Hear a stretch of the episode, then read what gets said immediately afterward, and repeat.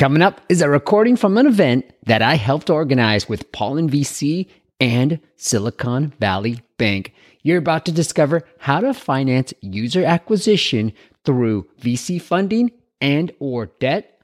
What are VCs looking for in investing opportunities and why you should not use VC funding for user growth. All that and so much more. The most action packed content from the top mobile experts. This is the App Masters Podcast with Steve P. Young. Want to double your downloads using ASO? Check out appmastersacademy.com to discover our exact ASO strategies to grow your downloads. That's appmastersacademy.com. Calculate your app's LTV and predict your mobile app's cash flow over the next year with Pollen VC's LTV calculator. Learn more by visiting ltvcalculator.pollen.vc. So I think we'll start with intros. Uh, Martin, I don't. Do you want to reintroduce yourself? No, maybe. Very, very quickly. Martin McMillan, uh, founder of Pollen VC. We provide uh, AR financing to uh, to app and game developers, help them grow through paid UA. Um, I'm Eric Kress. Uh, I um, am an independent consultant for investors, uh, primarily related to the publicly traded companies, uh, you know, EA, Activision, Take Two, et cetera. And I do a lot of consulting on the side, but I had experience at EA for seven years, seven long years, and uh, Kabam for two years. So kind of where I learned about the mobile side of it. Great. Uh, Joe Warner from S- SVB. So thank you all for coming. This is awesome that everyone showed up. I heard it's raining outside. Um, been at the bank for 14, 15 years, focused on our consumer internet uh, sector here. That's anything from the city down to San Jose. So gaming definitely falls under that. Uh, so excited to be here. Awesome. And uh, I've been working on my own uh, freelancing in the gaming space for a very long time now through social games, if everyone remembers those, uh, and mobile games. Um, so yeah, excited to talk about this topic because um, I think it's very close to user acquisition as well as product development. So I think uh, you know we'll start Martin with you. Topic uh, thinking about funding uh, and generically and the different options. So I think we're here in Silicon Valley. I think the default is looking oh I you know go raise money from from venture investors. Um, we'd love to hear your comments around kind of funding for different areas of the business from a mobile app perspective and kind of when you should think about the different options and what those options are. Uh, sure, I'll take that. So, I, I, guess we think of it as like different horses for different courses, right? So, uh, wind the clock back a few years is very much like you know what we think of as like alphabet funding. You know, you raise a seed, you raise an A, you raise a B, etc. And then I think the world has changed a little bit over the last few years in terms of the different gamut of options that are available. So one one stage you see now instead of just pure equity all the way along to exit, which was the kind of traditional path, there are there are there are different options that you can uh, raise different sorts of financing for different sorts of things, right? And I think uh, we always when we're when we're working in funding companies, we always kind of preach this idea of capital efficiency. So use the right form of capital for what you're actually trying to achieve with it. So if you're doing something that's completely at risk, sure, go and raise equity. If you if you have a batshit crazy idea and you want to you want to go and see if people want to build, you know, buy and build this game, whatever, you need to raise equity to do that. Batshit meaning making a mobile game, basically. Uh, and, and, at the other end of it, if you've got really good established cash flows, and you know, uh, then you've got you know, you've got a lot more uh, options. So you could just go and raise equity, or you're probably going to raise a combination of debt plus equity. Um, as well, and the, the, the point of raising debt over equity is basically you suffer less less dilution as a founder. Um, and then they're kind of like mid mid row in terms of just uh, like isolating. It's like think think down. Don't, don't just say we need to raise money, so let's go and talk to VC and raise some money. It's like we need to raise money for this, and then understanding what the risk profile of that is and what the reward profile is. So if you're raising money, if you're raising equity capital to you know go and hire a new team and open an office and build a studio in Helsinki, then great. If you're just using money to uh, to you know increase your pace of user acquisition that's got a 60 day payout window with a high degree of certainty. Maybe there's a better way of, of funding that with uh, with a debt product um, as opposed to as opposed to equity. So really just in, at every stage of it think about what am i raising money for? What's the what's the risk and reward profile of that? And then what are the different options uh, along that that spectrum? So, Joe, I'm going to turn it to you next. So, you guys obviously are coming in at usually specific times in the life cycle of the business. Can you talk about kind of where are you're usually coming in and uh, what's the sort of profile of companies that you're working with? Yeah, it's a good question. Um, I mean, I think to piggyback off Martin's comment, there are just a ton of capital sources out there. Um, venture capital is one source, but that's not the only avenue, nor is it the the capital source that's for everyone. I think there's a lot of expectations um, from VC firms, from the partners that you guys potentially add on uh, to your company that um, the clock starts ticking once they write the the check for you guys to you know they want an exit of three to five x of what they're putting in, um, and that may not fully align with your long term vision of how you want to build the company out. So I, think the way we look at it is um, it's more of an art than a science. Um, how we get comfortable lending from a, a debt standpoint, rough math, Series A, Series B equity, we're open to doing 25 to 30 percent of that equity with debt. Uh, venture debt's kind of the easiest, smoothest way from a run a runway extension of kind of think of it as a blank check that you get to have. It's an insurance policy. It's there when you need it. It's X amount. Typically, it'll uh, afford you a quarter or two of runway if you need it. And that could be for product launches. It could be for fundraising to the next round. Um, it's used at the discretion um, for yourself. If you don't use it, um, no harm, no foul. It just goes goes away. Um, but typically, that's kind of the more common avenue. Uh, anytime there's assets that uh, we can leverage, um, I think we're open to, uh, doing that. Um, the way we kind of think about it is matching uh, the purpose of your spend with debt. So sales and marketing spend, we're able to kind of finance that. So if you do raise equity, which is super expensive, if you're giving up 10, 20, 30% ownership of your company, that's, that's a lot. Um, why use equity dollars if you can find someone that maybe finance that runway for you, um, you know, at a much cheaper, lower cost of capital? So usually the profile of the companies in sort of the life cycle is, you know, they've built a product, it's in the market, they're generating revenue. Is that kind of usually where you would come in with these different? Yeah, that's fair. Typically, there's traction, there's visibility. Um, you guys are on to something that's that's working. Um, we're definitely okay with cash burning companies. Um, that's kind of the mantra for a lot of our early stage lending. It's Series A, Series B, Series C. I mean, you know, a lot of public companies, as we see, are still burning a lot of money. So that doesn't get us, I think, uncomfortable. I think um, we like to be a kind of an advisor. We don't want to lend too much money so that if things um, take a little bit longer to uh, come together, if there's mac- macroeconomic factors that just no one foresaw, you know, we don't want the debt to be a hindrance, um, especially when you go to fundraise for that Series B, Series C. Um, you know, you want growth investors looking at the debt saying, are we funding money that you already spent or are we really giving you fresh equity to go spend and, and grow the company? So it is a balancing act and, um, you know, we try to advise on the pros and cons of using debt.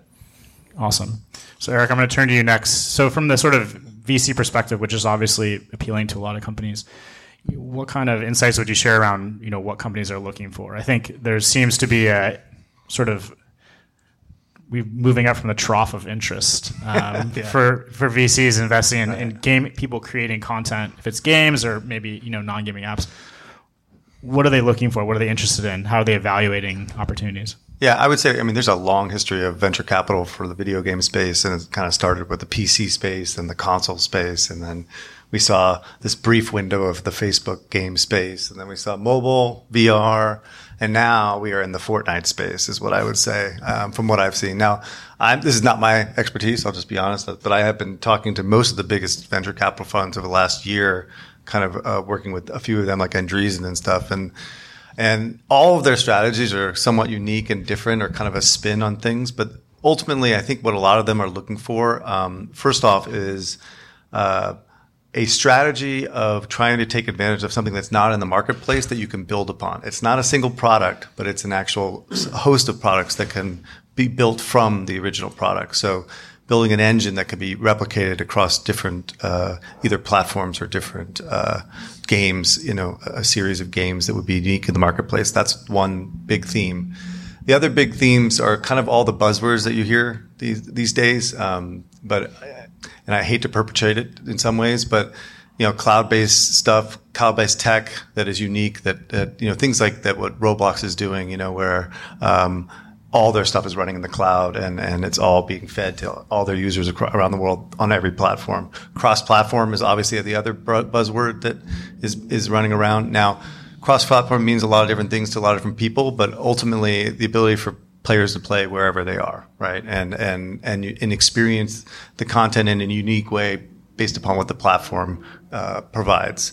Um, social is a big, huge thing. I think if you don't have social in your game, you're not going to be able to get that much interest on anybody in the VC community. Um, and then the free to play stuff that we that we see the, all the success with Fortnite and and PUBG and uh, Apex to a lesser degree, but um, you know understanding the free to play model and how that will work and how that will translate to console and PC, the way the, the, the games have been successful on uh, on mobile. So. I don't know. Those are kind of the major themes that we're looking. Oh, and then user generated content. That's the other one. So Roblox, um, uh, Minecraft, those type of things. That that's also very big. I mean, if you look at the guy at Roblox, like he's a genius, right? And he is he wants to build, you know, the Ready Player One metaverse, right? I mean, the guy's out of his mind, but he's actually doing it, you know, as we speak. And and those are the type of big ideas that um, that I think they're getting interested in. And and Andreessen in particular is getting super aggressive, right? So there's money coming back, right? And it's been a long time, right? We haven't really seen the VR stuff was just a, such a flash in the pan. That was the kind of the last like funding uh, thing, and AR is kind of in that realm too. By the way, just for the record. Uh, Pokemon Go is not AR. Can we just, just all agree on that one? So uh, AR is in its fledgling state right now. Um, I, I wouldn't go there. But um, but anyway, so that, that that's the kind of thing when you think about what, what Roblox is doing, Minecraft, and and um, and some of these other you know more platform style uh, gaming companies. I think that's what's really attractive. Awesome. Um, so we talked about uh, you know I'm turn back to Martin here. So you know different sort of uh, funding needs for different sort of parts of your business. So you have building the actual experience, the game, whatever is the app, and then obviously the marketing side, scaling. So you know I think we've touched on a little bit this idea of like venture money for UA equals bad idea. You know, can you go into a little bit more detail about why that is, um, and kind of comment more detail what you know what other avenues sh- people should pursue? But you know, because I've seen game studios raise money specifically for this purpose, and maybe a lot of the op- options didn't exist then. But talk us through like why is that you know usually not a great so, idea? So yeah, I mean, look, so, some of this journey came from me as a me as a founder of a, a, actually a music app company with this exact problem and you know talk to VCs about it. Say, oh, we don't want to fund marketing spend, or you know, some actually do because they are effectively getting an equi- equity return for a, a debt risk. Um, essentially, it comes down to one, like everything in life, comes down to something very, very simple. It's just really being on top of the metrics of of acquisition, but also the time. So people will often talk about you know CAC and LTV. now there's rightly so a much greater focus on ROAS, right? Return on your ad spend. But if you just take take one step back from away from all of the different kind of jargon, UA is basically one thing. It's an investment equation. How much invested in, how much invested out, uh, or how much returned after how many days, or if you're in social casino, how many years or whatever, right? So and it, the, the, time frame is really important and also the degree of certainty. So if i can figure out that i've got a i've effectively got a money printing machine. Every time i'm putting a dollar into facebook ads or google ads i'm returning a dollar fifty after 90 days and i'm actually breaking even after 20 days. Um, just just sit down and, and take anything away from a, a, game or an app. That's just you know if you were to go into any kind of investment manager or hedge fund manager or whatever and say, hey, these are my numbers. I'm making a fifty percent return every ninety days. This is insane. The, the, the question then becomes, okay, so do you have a money printing machine, and is it replicable? So if you're in a if you're in a, a like a really niche market, what you're to have what you're to have is like, you know, great. I think I've got a machine, but what's to happen is I spend a thousand bucks a day and I acquire a thousand users, but by the time I spend two thousand bucks a day, I'm only acquiring fifteen hundred users. So my my demand curve is like super steep on that. Or if you're in hyper casual, you've got this enormous addressable market, and you can just spend for every cent or two cents, whatever, you've got an extra couple of tens of millions of people, whatever that you can go after. So understanding first of all the shape of that demand curve and how many people you can acquire at what different levels is super important. and then, so really, it comes down to if I can invest a dollar, I can get more than a dollar in a number of days with a high degree of certainty, right? So, this is like if you can do that at, you know, 80, 90, 90 something percent certainty, depending on how good you are, then you're taking a lot of the risk out of the equation. So, why go to a VC? The same guy who's going to fund your crazy idea to then say, I've got this dead cert proposition and, you know, with a 90 degree, 90 odd percent confidence interval, I'm going to return this in this many days. Why would you use the same sort of capital for that? So then you can approach, approach debt providers that understand and know how to price, are on top of the numbers, can model the data and say, yeah, you guys are good at what you're doing. And we can put progressively larger amounts of capital in provided this, this equation keeps returning. Um, that's going to be a much better way. So we, we obviously, you know, we, we kind of ask or get people to think about just the specific user acquisition spend is like isolate it away from the, the the rest of the business. Just look at the unit economics of it. Are those scalable? Um, and basically it comes down to like i studied a million years ago i studied economics. I'll never forget my first economics lecture which is basically the demand economics the demand and supply curve. And that's basically what ua is your demand curve is like how quickly does the, does the cost of acquisition scale as you start to put your foot on the grass and your supply curve is basically you know what's the you know what's what's the uh, the gradient of that? Um, as I keep continuing will people still continue to spend the same amount of money or will it tail off the more people I buy? And really what you're trying to do is you, you get down to one thing which is costs and revenue and you know, economic theory says if your if your marginal revenue is exceeding your marginal cost, keep doing it as much as you can until basically all all the profit has gone away. And it's it, it's really just down to that. It's like how much in, how much out over a period of time. Look at it as an isolated use case, and once you've figured out how, if you've got the machine, figure out how you're going to fund it. and nine times out of ten, you're probably better to fund that through debt if you can prove to an investor that you're really on top of the numbers, rather than going back to your same equity investors. The good thing is that your equity investors should be totally supportive of that because they don't want to be funding it. Um, and and in, you know decreasing their fund returns, You're getting the same return for more and more money in is bad for them. So it's better for founders as well. Awesome. So Joe, I'm going to come back to you. So you know we talked about evaluating uh, opportunities here um, and, and, risk profile. So when you're talking to I don't know, say a mobile app, uh, mobile gaming company, I mean, you talked about the art and the science sort of evaluation. Like, what are the sort of main areas of focus within those? in terms of like maybe the art is like the product, the science is you know what kind of quantitative measures you're looking at, and what's the sort of soft stuff that you're evaluating? Yeah, um, a lot of the variables are kind of really the experience here. Like, what's your guys' background? How many times have you done this? Is there a track record that we can kind of get behind? You know, being an entrepreneur can be really hard and lonely, um, and so understanding kind of the ebbs and flows, the ups and downs. Um, you know, we want to be able to kind of get behind someone that's done it before. That kind of just over the long trends, you know, where we've gotten into trouble is kind of the first time entrepreneur um, who he or she is in over their head, doesn't know what's going on, and is trying to solve everything um, alone. Um, doesn't mean that we don't do that, but that gets harder and harder. Um, typically, if you are raising money, who are those investors? More importantly, who are the partners at those firms that are on the board? Um, and then, you know, what what is the dollar amount? Quite quite frankly, um, like I mentioned, we're kind of for Series A, Series B. Um, as it relates to kind of that growth capital runway, it's kind of that 25% debt debt to equity ratio, and that's just a jumping off point. Um, as it relates to kind of the core metrics within the business, um, you know, we understand there's again ebbs and flows, especially early on.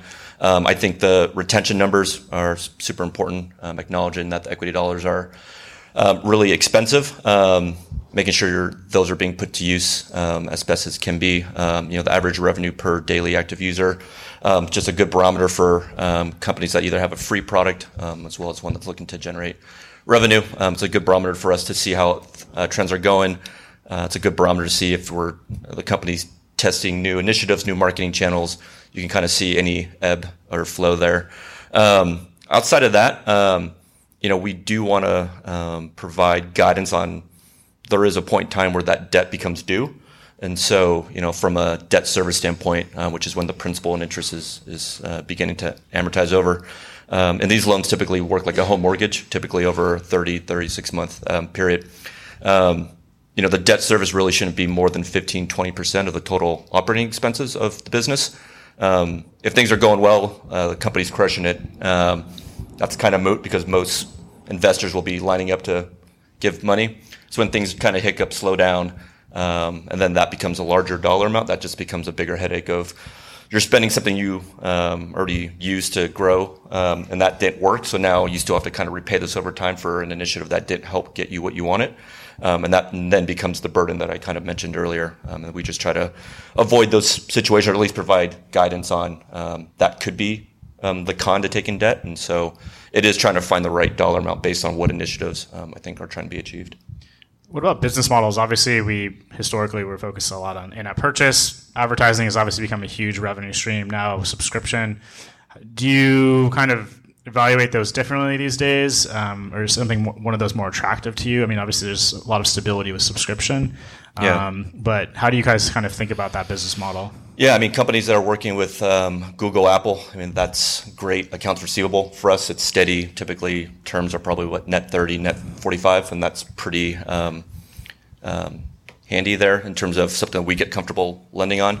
Um, I think where the value add is, there is a small working capital need at times, depending if those balances grow, where we can easily unlock that um, for, for a lot of companies, and that gets to be um, kind of an easy thing, which is typically our bread and butter. We can customize that depending on the dollar amount. You know, if you have intra-quarter, intra-monthly swings, um, those lines of credit are definitely super helpful. Um, and again, uh, you only get charged if you use it. It's really just there as kind of that insurance policy if and when there is that ebb or flow. Um, it, you know, it, it, really does come down to you know what is the debt amount um, coupled with you know where is the scale and traction and what are companies trying to achieve. You know, I think for companies that are really trying to you know I think crush top line and that comes with typically a high burn.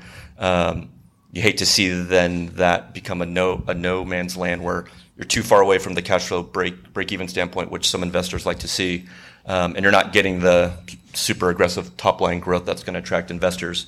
Um, so it really comes down to what's the strategy and what's the intent of the company. Is it to kind of be a Fortnite? Is it try to get the market recognition, or is it, hey, we found a niche, we know who our core users are, we're really doubling down and listening to what they want, what they see, we're iterating. Um, and we're not putting a ton of money in. We're reinvesting the net income into the business, and we're just going to be a slow and steady company that has a good market appeal, and people organically are going to come to. I think this the company or the, the app.